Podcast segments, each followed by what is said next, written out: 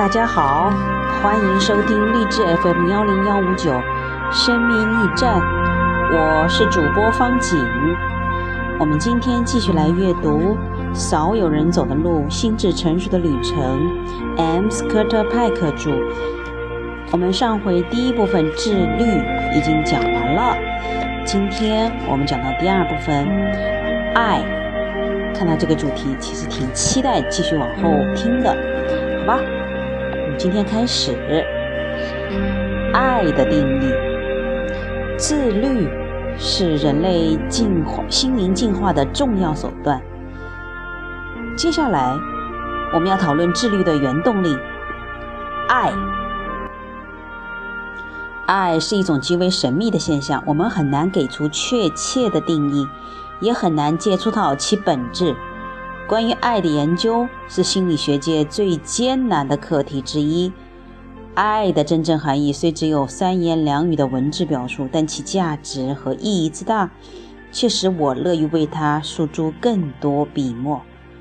当然，我也清楚，不管如何努力，都难使。爱的论述尽善尽美，迄今为止不曾有谁给爱下过真正令人满意的定义。这恰恰证明了爱的神秘。爱分成许多种：肉体之爱、精神之爱、手足之爱、完美的爱、不完美的爱。在此，我想冒昧的就所有的爱的形式给出一个相对完整的定义。我深知这样的定义不可能完美无缺。我的定义是：爱是为了促进自我和他人的心智成熟而具有的一种自我完善的意愿。我必须做几点说明。首先，“心智的成熟”这一字眼可能会使人联想到宗教意义的爱。任何笃信科学的人对于爱具有的宗教色彩的定义肯定不以为然。但我的定义并非来自某种宗教性思维，而是来自心灵治疗临床经验，也包括多年的自我反省。在心理治疗中，爱的地位无可比拟，大多数病人却对爱的本质似是而非。有一个年轻的男性病人，他胆小怕事，性格拘谨而内向。他对我说：“母亲对我的爱太深了。”我到高中三年，他都不肯让我坐校车到学校去。我苦苦哀求，他才让我坐校车。他怕我在外面受到伤害，所以他天天开车把我送到学校，并接我回家。这给他增加了许多负担。他真的是太爱我了。为了顺利完成治疗，我必须让他意识到，他母亲的动机可能与爱没有关系。原因在于，首先。爱与不爱最显著的区别之一，在于当事人的意识思维和潜意识思维的目标是否一致。如果不一致，就不是真正的爱。其次，爱是长期的和渐进的过程。爱是自我完善，意味着心智不断成熟。爱能够帮助他人进步，也会使自我更加成熟。换言之，我们付出爱的努力。不仅能让他的心智成熟，自己也同样获益。第三，真正意义上的爱，既是爱自己，也是爱他人。爱可以使自我和他人感觉到进步。不爱自己的人，绝不可能去爱他人。父母缺少自律，就不可能让孩子懂得什么是自我完善。我们推动他人心智的成熟，自己的心智也会停滞不前。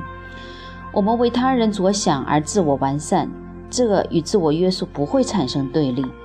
我们强化自身成长的力量，才能成为他人力量的源泉。我们终归亦会意识到，爱自己与爱他人其实是并行不悖的两条轨道，两者之间越来越近，其界限最后模糊不清，甚至完全泯灭。第四，爱是自我完善，也是帮助他人完善。它意味着持续努力，超越自我界限。爱不能停留在口头上，而要付诸行动。我们爱某人或爱某种事物，就不可能坐享其成，而是要持续的努力，帮助他自己和他人获得成长。在爱的定义中，我用“意愿”这一字眼，是想强调他在情感领域中的地位。远超过一般的生理的或心理欲望。欲望未必能够转化成行动，而意愿则可以成为导致实际行动的强烈欲望。二者的差别类似于说：“今晚我愿意去游泳”和“今晚我要去游泳”的差别。人人都有爱他人的欲望，但很多人只停留在想法和口头上。爱的愿望不等于爱的行动。真正的爱是行动，是基于灵魂的行动。你认为自己爱他人，却没有躬身实践，就等于从未爱过。与此同时，不管是爱自己还是爱他人，为心智的成熟而贡献力量，也必须出于自主的选择，也就是爱的选择。接受心理治疗的病人常常为爱的本质所迷惑，爱是那样神秘，以至于让很多人误以为。爱的本质是永远无法了解的。本书的宗旨并非解析爱的神秘性，我只希望努力消除多数人对爱的误解，带领读者回归、回顾个人的经历，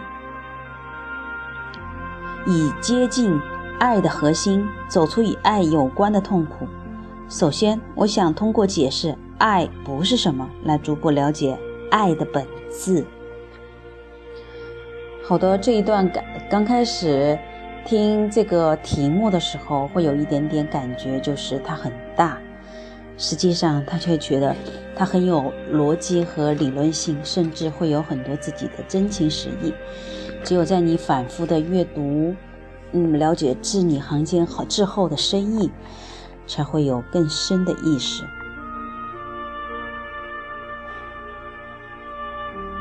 好。我们来说说这里的经典的句子。首先，爱与不爱最显著的区别之一在于当事人的意识思维和潜意识的思维目标是否一致。如果不一致，就不是真正的爱。嗯，我们常常只在意识的思维上，在于潜意识的意思维，我们是否了解呢？好的。其次，爱是长期的和渐进的过程。我们付出爱的努力，不仅能让他人的心智成熟，自己也同样获益。嗯，再一次反思，我们是否让自己让我们的爱是否让他人的心智成熟了呢？同时，在这个过程是否同自己同样受益呢？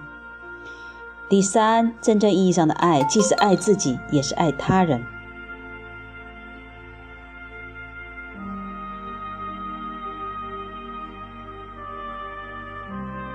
父母缺少自律，就不可能让孩子懂得什么是自我完善。我们推动他人心智的成熟，自己的心智也不会停滞不前。好，第四，爱是自我完善，也是帮助他人完善。它意味着持续努力，超越自我界限。爱不能停留在口头上，而要付诸行动。我们爱某人或者爱某事儿，就不可能坐享其成，而是要持续的努力，帮助自己和他人获得成长。好的，这一段好像每一句都有点经典的感觉。不过，对于我们人生来说，最重要的是，我们真的是否了解爱是什么吗？是否了解爱是帮助自己或他人同时获益的情况吗？是需要自爱和他爱同时并行的吗？还是我们仅仅以为爱就是给你最好的就完了吗？好，今天就到这里，我们明天再见。